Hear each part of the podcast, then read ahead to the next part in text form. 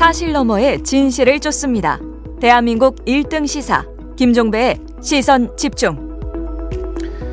네, 앞서 전해드린 대로 윤석열 대통령의 어제 KBS와의 대담, 이게 방송이 됐는데요. 여러 가지 이야기가 나왔는데 여야 평가를 좀 들어보도록 하겠습니다. 우선 오늘 2부에서는 태영호 국민의힘 의원의 평가를 들어보겠습니다. 지금 스튜디오에 모셨습니다. 어서 오세요. 예, 안녕하세요. 네, 의원님 다 보셨죠? 어제 어제 다 봤습니다. 총평부터 좀 해 주신다면. 네, 총평을 보면 현안 정치 이슈들을 비켜가지 않고 네. 대통령 특유의 그런 설치감으로 그 이야기한 대통령의 그 설치감이 보이는 그런 대담이었다. 이렇게 총평을 저는 내리고 싶습니다. 개인적으로 특별히 꽂힌 장면이 있었습니까?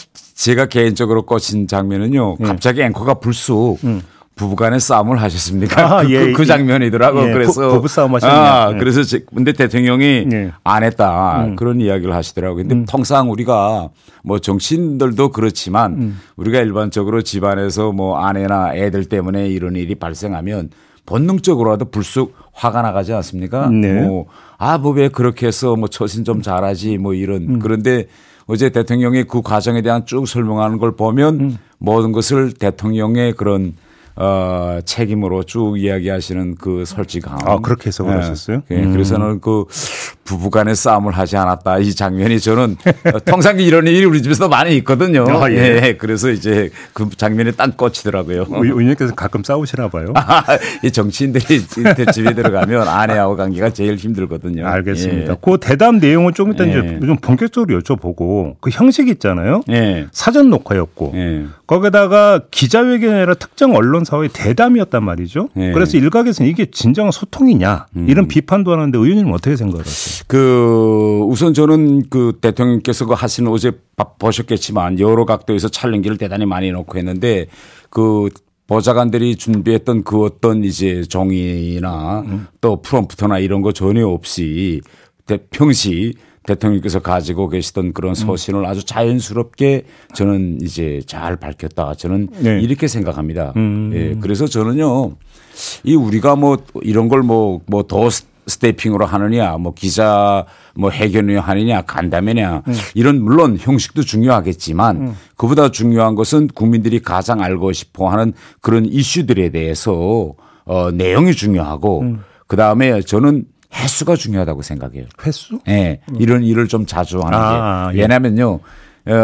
이 2022년 11월 달에 도 스태핑 끝난 이후에 대통령께서 이렇게 직접 국민들을 향해서 현안에 대해서 아주 자연스럽게 자신의 솔직함으로 설명하는 이런 기회가 없었거든요. 그래서 좀 앞으로 대통령실에서 좀 이런 그런 대담이든 뭐 간담회든 기자회견이든 좀 더 그 횟수를 늘렸으면 좋겠다. 자주 했으면 좋겠다. 네, 이게 제 바람입니다. 알겠습니다. 역시 이제 핵심은 그 김건희 여사 이른바 명품백 논란 아니겠습니까? 이 부분에 대해서 그러니까 질문을 좀 드려야 될 것 같은데 그 언론의 관심사는 이 문제에 대해서 대통령이 명시적으로 사과를 하느냐 마느냐. 사실은 이제 사전에 여기에 이제 모든 관심을 집중을 시켰는데 아쉽다라는 표현 한 번만 나왔거든요. 이건 어떻게 평가를 하십니까? 그 저는 뭐 그 표현에 다 담겨져 있다고 저는 봅니다. 그래요? 예. 그런데 아쉽다라는 그 앞에 이제 대통령께서 그런 일이 일어났던 그 과정에 대해서 아주 소상히 밝혔고 매정하게 끊어내지 못해서 정말 그 아쉽다. 이런 거는 결국은 이런 뭐 말씀이 아니겠습니까?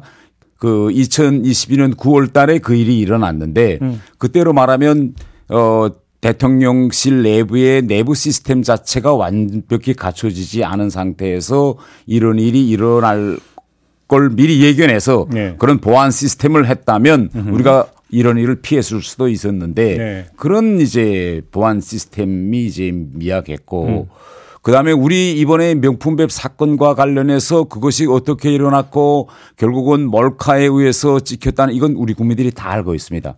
그런데 어제 대통령께서 그러면 왜 거기에 검색대도 없었고 그런 인사가 대통령 영빈을 그렇게 쉽게 접근할 수 있었느냐 이런 데 대해서도 그 서초동 아파트 지하에 결국은 영부인의 사무실이 있었고 글단하니까 거기에 검색대도 설치할 수 없었고 그 설치하면 주민들이 좁은 복도에 설치하면 불편해하고 있고 다음 하나는 대통령이 밝힌 데 하면 그 최재형 씨가 부친과의 그런 친분을 주장하면서 계속 와서 영부인이 딱 단호하게 거절하지 못한 그런 점들도 있었다라는 걸 이제 자상히 밝혔는데 저는 이렇게 생각해요.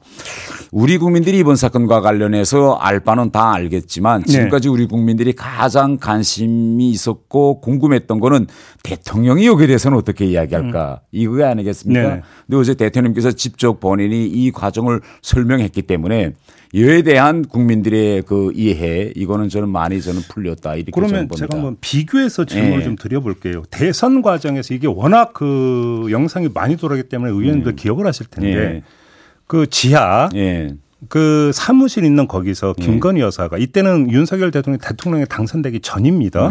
그러니까 대통령 당선되기 전이니까 경호가 대통령 당선 후보다는 더 없었던 상황이죠. 그런데 그 누군가가 접근해서 찍으려고 하니까 남성이 김건희 여사의 고개를 숙이고 피해서 그러니까 밀고 가는 장면 그 영상 기억하시죠? 그러면 한번 비교를 해보죠. 대통령에 당선된 후에 그러니까 그 차단이 되지 않은 부분과 대통령에 당선되기 전에 차단이 됐던 거를 놓고 비교를 하면 뒤바뀌어 있는 거 아닙니까? 아니 그 사건과 이번 그 몰카 취재 사건이 다른 거는 이 일이 뭐 불쑥 갑자기 일어난 것이 아니라 최재형 씨가 만날 곳을 사전에 다 얘기했고 그 점에서 다르다. 그다음에 용부인이 결국은 허락을 했기 때문에 그 과정이 다 통과해서 들어왔고 대화도 아주 자연스럽게 이루어졌습니다. 실제 우리가 그 시기의 몰카가 아니었다면 그렇게 자연스럽게 이루어진 그런 장면도 우리가 볼 수 없었을 겁니다. 그래서 그 점이 다르다는 점을 저는 이야기하고 싶습니다. 알겠습니다. 근데 그러면 경호팀은 왜 있는 것이냐라고 하는 질문에 이제 그 도달하게 되는 것이겠죠. 그렇게 되는 거 아니겠습니까? 그 취지에서 조금 전에 비교해서 질문을 드렸던 거고요. 의원님께서 얼마 전에 윤석열 대통령과 김건희 여사가 함께 손을 잡고 용서를 빌면 어떠냐 이런 취지의 말씀하셨습니다. 맞습니다. 그 저는 수위에 비하면 어제는 좀 낮았던 거 아닙니까? 예, 저는 이 사건이 터진 다음부터 시정일간 뭐 일부 사람들은 이건 뭐 대통령이 나설 일이 아니다라고 주장했지만은 저는 뭘 명백히 했는가 하면 이거는 김건희 여사가 혼자 나서서 사과하고 해명하고 이럴 일이 아니다. 이건 제도적인 문제와도 관련되고 있기 때문에 응당 이런 내부 시스템 보완 대책을 취해야 할 대통령이 나서서 저는 소상히 밝혀야 될 일이다. 저는 일관하게 이렇게 주장했고 만일 김건희 여사가 나서야 된다면 혼자 나설 일이 아니라 대통령과 함께 해야 된다. 그러나 그 모든 과정과 설명은 대통령이 해야 된다는 걸 제가 일관하게 주장했습니다. 용서를 구해야 된다는 그 부분에 대해서. 저는 어제 대통령께서 참 아쉽다라고 했고 그런 점들도 이야기했어요. 대통령께서 26년간 사정 업무에 봉사했던 업무를 했던 자기라면 내정하게 이걸 끊었을 것인데 이렇게 부친의 그런 연고를 가지고 들어오니까 매정하게 끊질 못해서 정말 참 아쉽고 그래서 앞으로 이런 문제와 관련해서도 어제 여러 문제점들을 이야기했는데 뭐 제2부속실 설치라든가 감찰관 문제 그 점에서도 대통령은 분명히 이렇게 이야기합니다. 그런 제도적이 다 갖춰졌다고 하더라도 본인이 의사가 제일 중요하지 않겠느냐. 본인이 이것을 단호하게 선을 그은 건 긁고 매정하게 끊을 건 끊고 이게 중요하지 그 시스템은 그 차후 문제다 이런 점을 어저께 대통령께서 다 말씀하셨기 때문에 그 문제에 대해서는 저는 대통령의 그런 생각이 국민들에게 충분히 전달됐다. 저는 이렇게 생각합니다. 그런데 지금 의원님이 해석하셨고 윤석열 대통령이 말했던 그거에 따르면 김건희 여사가 처신을 잘할 필요가 있다. 이런 어떤 중간 결론에 도달하는 거 맞는 거죠. 어제 대통령께서 분명 그렇게 얘기하셨습니다. 그럼 처신이 좀 잘못됐다라는 명시적 표현은 그럼 왜 못했을까요? 글쎄 우리가 그 구체적인 워딩 그걸 보기보다는 전반적인 맥락을 어제 대통령께서 다 저는 충분히 말씀하셨고 그 과정에 대해서도 이야기했고 앞으로도 이제 뭐 여러 가지 어제 대통령도 여러 가지 이제 제도적 보완을 하겠다고 말씀하시지 않았습니까? 그러나 대통령께서 또 거기다 방점을 둔 건 뭔가면 제도적 보완도 중요하지만은 더 중요한 건 본인 개인의 처신이 중요하다. 그 점에 대해서 어제 대통령께서 여러 번 말씀하셨다. 알겠습니다. 이렇게 그러면 의원님 견해로는 네. 김건희 여사가 뭐래서 제2부속실을 만들고 막 이런 문제 말고 네. 처신 문제와 관련해서 네. 김건희 여사가 앞으로 어떻게 처신해야 되고 어떤 행보를 보여야 된다고 생각하세요? 글쎄요. 제가 뭐 거기에 대해서 말씀하는 게 드리는 게 적절한지는 잘 모르겠지만 네. 이번 사건과 관련해서도 결국은 전 총체적으로 이겁니다. 이제는 대통령의 영부인이 아닙니까? 그러니까 평시에 어제 말씀하신 것처럼 매정하게 또 선을 그을 건 긋고 이런 달라진 위치에 맞게 이제는 영부인으로서의 그런 지위와 역할을 해야 된다. 저는 이렇게 이제 생각합니다. 요점을 한번 여쭤볼게요. 네. 어제 이제 윤석열 대통령이 그러니까 뭐 입장을 밝혔는데 네. 한동훈 비대위원장이나 내지 사과 필요성을 강조했던 김경률 비대위원이나 네. 그러니까 비대위 차원에서 국민의힘의 공식 지도부 차원에서 이에 네. 대한 평가와 입장이 나와야 된다고 생각하십니까? 글쎄요. 저는 아직까지 오늘 지금 이른 오전이어서 아직 나오지 않았는데 저는 당에서도 분명 이에 대한 입장이 있을 거라고 저는 생각합니다. 그렇게 제가 보시고. 당을 대표해서 입장을 발표하는 거는 제 직분상 맞지 않고 단 이제 국민의힘 비대위원장인 한동훈 비대위원장이 그 국민의 걱정하시는 부분 예. 그 눈높이 이런 걸 말씀하셨는데 그 점에서는 어제 대통령께서 아쉬운 점이 있었다는 그런 점에 대해서 강조하셨기 때문에 그 점에 대해서는 저는 우리 국민들이 이제는 몇 달째 지금 이게 끌어오는 이게 문제이기 때문에 많이 이제 국민들이 받아들이지 않았을까 저 이렇게는 생각합니다. 국민의힘 지도부인 비대위나 예. 국민 같은 경우도 이제 양해를 하고 넘어갈 것이다. 예. 이렇게 보시는 겁니까? 예, 정리하면? 예. 알겠습니다. 어제 나온 이야기 중에 북한 관련 좀 얘기 좀 여쭤볼게요. 그 윤석열 대통령은 북한은 비이성적인 결론을 낼 수 있는 세력이다 이렇게 규정을 했거든요. 동의하십니까? 동의합니다. 어떤 점에서요? 그 우선 북한 국가 체제 자체가 대단히 비이성적인 체제입니다. 전 세계에 없는 체제거든요. 왜냐하면 헌법적으로는 민주공화제를 표방하고 있습니다. 그러나 내용에서는 결국은 이거 왕조 세습 체제거든요. 네. 이런 내에서도 이제 대단히 이제 비합리적이고 또 비이성적이라는 것은 북한은 국제적으로 우리가 통용되고 있는 국제법적 원칙이라든가 이런 규범에 대해서 전혀 인정하지 않고 있습니다. 이런 점에 대해서 우리가 대단히 그 보고 비이성적인 이런 국가와 시스템이라고 저는 봐야 된다. 이 점은 어떻게 보세요? 그러니까 좋고 싫고의 문제를 떠나서 평화는 관리되어야 되고 지켜져야 되는 거 아니겠습니까?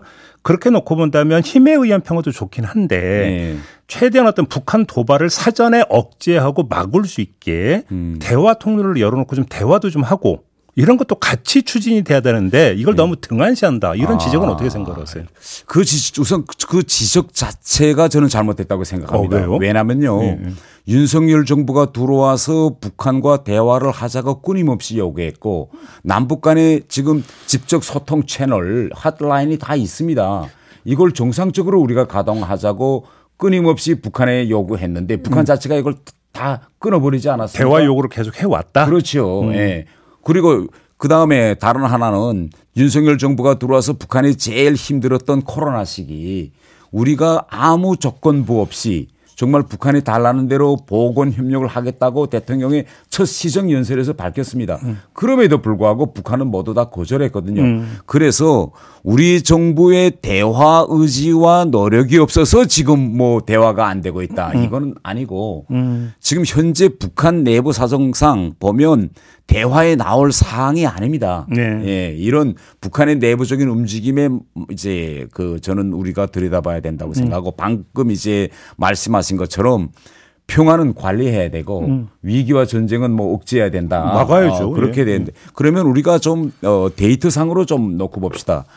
얼마 전에 이제 김정은이가 서해 5도에서 포사격도보를 하면서 그때 얼마나 불안해했습니까? 이러다가 서해 5도에서 전쟁이 일어나지 않느냐, 위기론이 대단히 올라갔거든요.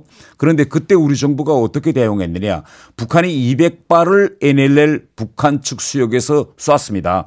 그때 우리 정부는 400발을 쐈어요. 2배로 우리는 대응하는 그런 모습을 보여줬습니다. 그러니까 며칠 있다가 북한이 꼬리를 내려서 지금 서해오도가 조용하거든요. 앞으로 북한이 또 도발을 할 겁니다. 뭐 해색지대에서. 그래서 이럴 때 우리 정부가 확고한 원칙적 대응을 하면요, 저는 위기와 또 이 평화는 관리할 수 있다. 알겠습니다. 이거 보고 데이터상으로도 제가 한 가지 좀 말씀드릴게요. 많은 사람들이 이제 문재인 정부 때와 윤석열 정부 때의 이 평화 관리에 대해서 자꾸 비교하시는데 데이터상으로 보면 문재인 정부 때는 북한과 대화도 했고 또 때로는 뭐 북한이 우리가 입에 담지 못할 그런 욕설을 또 하고 이렇게 했지 않습니까? 그런데 그때 보세요. 우리가 그렇게 문재인 정부에서 했지만은 남북연락사무소 폭파시켜버리지 않았습니까? 우리 서해 공무원. NLL 표류에서 넘어가는데 바로 총으로 사살하고 시신을 불태웠거든요. 그런데 윤석열 정부가 들어와서 북한이 우리 재산 침해 행거했습니까? 우리 국민의 알겠습니다. 생명.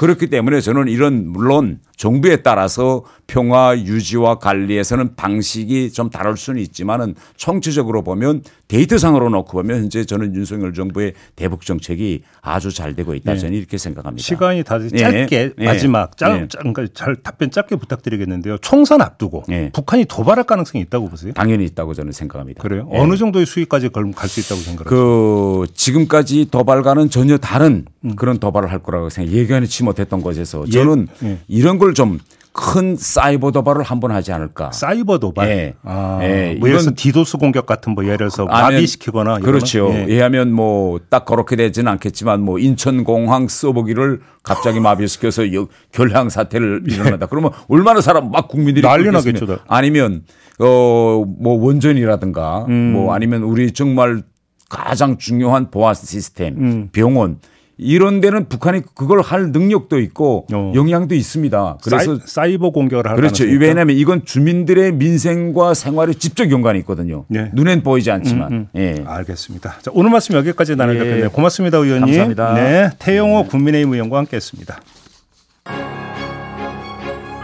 뉴스의 이면을 파헤치는 삐딱선 정신, 핵심과 디테일이 살아있는 시사의 정석. 여러분은 지금 김종배의 시선집중을 청취하고 계십니다.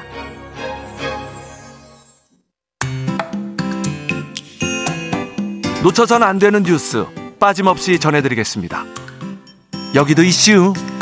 네, 이용주 뉴스캐스터와 함께합니다. 어서 오세요. 안녕하세요. 촌철님들 새해 복 많이 받으시길 바랍니다. 네, 내일부터 설 연휴가 시작이 됩니다. 맞습니다. 우리 이용주 캐스터도 강령하시길 기원하겠습니다. 감사합니다. 자, 어떤 이슈인가요? 자, 오늘은요, 이 전세 사기 혐의로 재판에 넘겨진 일명 건축왕 남모 씨에게 사기죄 법정 최고형인 징역 15년이 선고됐다는 이슈입니다. 어제 뭐 이게 뉴스가 됐어요. 판결이 이렇게 나왔네요. 맞습니다.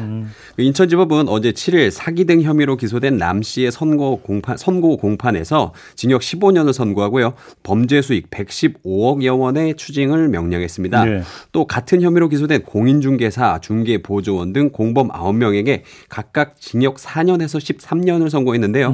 이 건축왕 사건에 대해 간략하게 좀 말씀드리자면 남 씨 일당이 지난 2021년 3월부터 2022년 7월까지 인천 미추홀구 일대 아파트와 빌라 등 공동주택 191채의 전세보증금 148억 원을 세입자들로부터 받아 가로챈 혐의 등으로 기소되어 재판받게 된 사건입니다. 그런데 실제 피해 금액은 더 높지 않나요? 그렇죠. 남씨 일당의 전체 사기 혐의 액수는 453억 원인데요. 네. 그중에서 148억 원만 이번 재판에서 다뤄졌고요. 추가 기소된 나머지 305억 원 사기 사건 재판은 별도로 진행 중입니다. 네. 남 씨는 인천과 경기 일대에서 아파트, 오피스텔 등 2,700채를 보유해서 건축광이라는 별명으로 불리기도 했는데 근데 애당초 이 법인도 아닌 개인이 2,000개의 집을 가지고 있었다는 게 전 좀 말이 안 된다고 생각을 합니다. 제가 볼 때는 네이밍이 잘못됐어요. 건축왕이라고 하면 안 되고요. 네. 사기왕. 그러니까요. 이렇게 해야 되는 거죠. 예. 아무튼 이것 때문에 지금 뭐 그 애꿎은 청년 피해자 4명이 극단적인 선택까지 하지 않았습니까? 예, 맞습니다. 굉장히 안타깝습니다. 네. 그래서 어제 이 판결문에서 판사가 이를 지적하기도 했는데요. 판결문을 잠시 인용하자면 집에서 편안하게 거주할 권리는 헌법이 부여하는 기본권을 넘어선 일종의 천부인권이라며 20, 30대 청년 4명이 전세사기 범행으로 극단적인 선택까지 했음에도 피고는 국가나 사회가 해결해야 한다는 태도로 일관하고 있어서 재범 우려가 크다 이러면서 양형 이유를 설명했습니다. 근데 아무튼 지금 선고가 징역 15년형을 때렸는데 이 15년형이 사기죄에 대한 법정 최고한도잖아요. 지금 형량 최고. 예. 그래서 지금 판사가 이거 법을 바꿔야 된다. 형량 올려야 된다. 이렇게 이런 말도 했다면서요. 네. 굉장히 이례적이었죠. 이 사건을 담당했던 오기두 판사가요. 판결문을 낭독하면서 관련법 개정의 필요성을 주장하기도 했는데요. 네. 오 판사는 사기죄에 대해 선고할 수 있는 한도는 징역 15년에 그치고 있다면서 현행법은 악질적인 사기 범죄를 예방하는 데 부족하다. 이렇게 말했습니다. 네. 또 같은 날 전세사기 피해자들로 구성된 미추홀구 전세사기 피해 대책위원회도 1심 선고 직후에 형량이 너무 낮다며 이 A씨 등 공범 전원에게 범죄단체 조직죄 요거를 이제 반드시 적용해서 법이 허락하는 최고형을 선고해야 된다고 입장을 밝혔습니다. 네. 실제 지금 제가 피해 세대를 표시한 지도를 좀 보여드리겠습니다. 네. 유튜브로 보시는 분들은 지금 보이실 텐데요. 예. 예, 요건데요. 지금 저게 미추홀구 이 경매 자료거든요. 네. 빨갛게 표시된 게 경매로 올라온 매물들이고요. 근처에 다른 지역과 비교하면 저 부분만 엄청 빨간 점이 많이 표시되어 있는 걸 확인히 볼 수 있습니다. 예. 자, 이어서 또 다른 화면 하나 보여드리겠습니다. 자, 이 지도는 얼마 전에 인터넷에서 화제가 됐던 강서구 화곡동 경매 공매 현황입니다. 지금 보시다시피 지금 빨간색이 그냥 덮여 있는 부분이 있어요. 저 부분이 어디냐면 화곡동 빌라왕이라는 전세 사기꾼이 활동했던 지역입니다. 그러니까 화곡동에서만 주거용 건물 236채? 예, 맞죠. 이게 지금 경매 진행 중이라는 거죠? 예, 맞습니다. 지금 그래서 지금 상황이 너무 심각한데요. 네. 이렇게 전세 사기 피해가 늘어나면서 이렇게 경매에 나온 매물들도 지금 점점 늘어나고 있습니다. 그래서 안상미 전세 사기 피해 대책위원장은 최근 한겨레와의 인터뷰에서 제발 부탁이니 이런 매물들의 입찰을 하지 말아달라 이렇게 간곡히 부탁을 했는데요. 그 이유는요. 셀프 낙찰이 어려워지기 때문입니다. 셀프 낙찰을 좀 설명해 주신다면? 예, 셀프 낙찰이 뭐냐면요. 보증금을 돌려받지 못한 임차인이 경매로 넘긴 주택을 직접 낙찰받는 겁니다. 전세 사기 피해자가 이 어쩔 수 없이 자신이 살던 주택을 경매에서 울며 겨자 먹기로 낙찰을 받는 거죠. 네. 작년에 이런 셀프 낙찰이 516% 증가했다는 보도도 있었는데요. 자, 아무튼 이 그러려면 전세 사기 피해자 입장에선 경매에서 계속 매물이 유찰되고 3차, 4차까지 낙찰가가 가서 이 낙찰가가 정해져야 그나마 손실을 줄일 여지가 좀 생깁니다. 그렇죠, 그렇죠. 예, 가격이 내려가야 최대한 내려가야 나머지 돈을 메꾸기가 수월해지니까요. 그래서 사람들이 이 전세 사기 피해자의 집은 좀 입찰을 피해줘야 한다는 게 전세 사기 피해 대책위원장의 말입니다. 네. 근데 또 요즘에 이 빈틈을 중국인들이 파고들어서 은근히 매수를 하고 있다고 하는데요. 중국인들이요? 예, 남의 피눈물에 빵 찍어 먹을 수는 없는 겁니다. 제발 좀 예, 자제를 부탁드립니다. 그런데 이 경매 물건에 대해서 이게 전세 사기 피해 물건 이런 게 지금 표시가 되나요? 네, 그 경매 그 법정 경매 이런 사이트가 있습니다. 그래서 예. 들어가시면 보면 저렇게 볼 수 있습니다. 예. 알겠습니다. 내일부터가 설 연휴인데. 피해자 입장에서는 설이고 뭐고 명절이고 예. 기분 좋게 셀 수가 없는 거 아니겠습니까? 아, 마음이 너무 안 좋으시겠죠. 그래요. 예. 그래도 좀 희망을 잃지 마시고 네. 계속 버티시고 조금씩 또 이제 정책 개선도 좀 이루어져야 되는 거 아니겠습니까? 그렇죠. 이런 말씀밖에 드릴 수가 없네요. 자, 마무리하죠. 이용주 캐스터와 함께했습니다. 고맙습니다. 감사합니다. 설 잘 쇠시고요. 예, 새해 복 많이 받으세요. 네. 네, 김종배의 시선집중 2부 마무리하고 8시 3부로 이어갑니다. 3부에서는 윤석열 대통령의 대담에 대한 민주당의 평가 들어볼 건데요. 윤건영 의원과 함께하도록 하겠습니다. 계속 귀 기울여 주시기 부탁드리면서 잠시 후 3부에서 뵙겠습니다.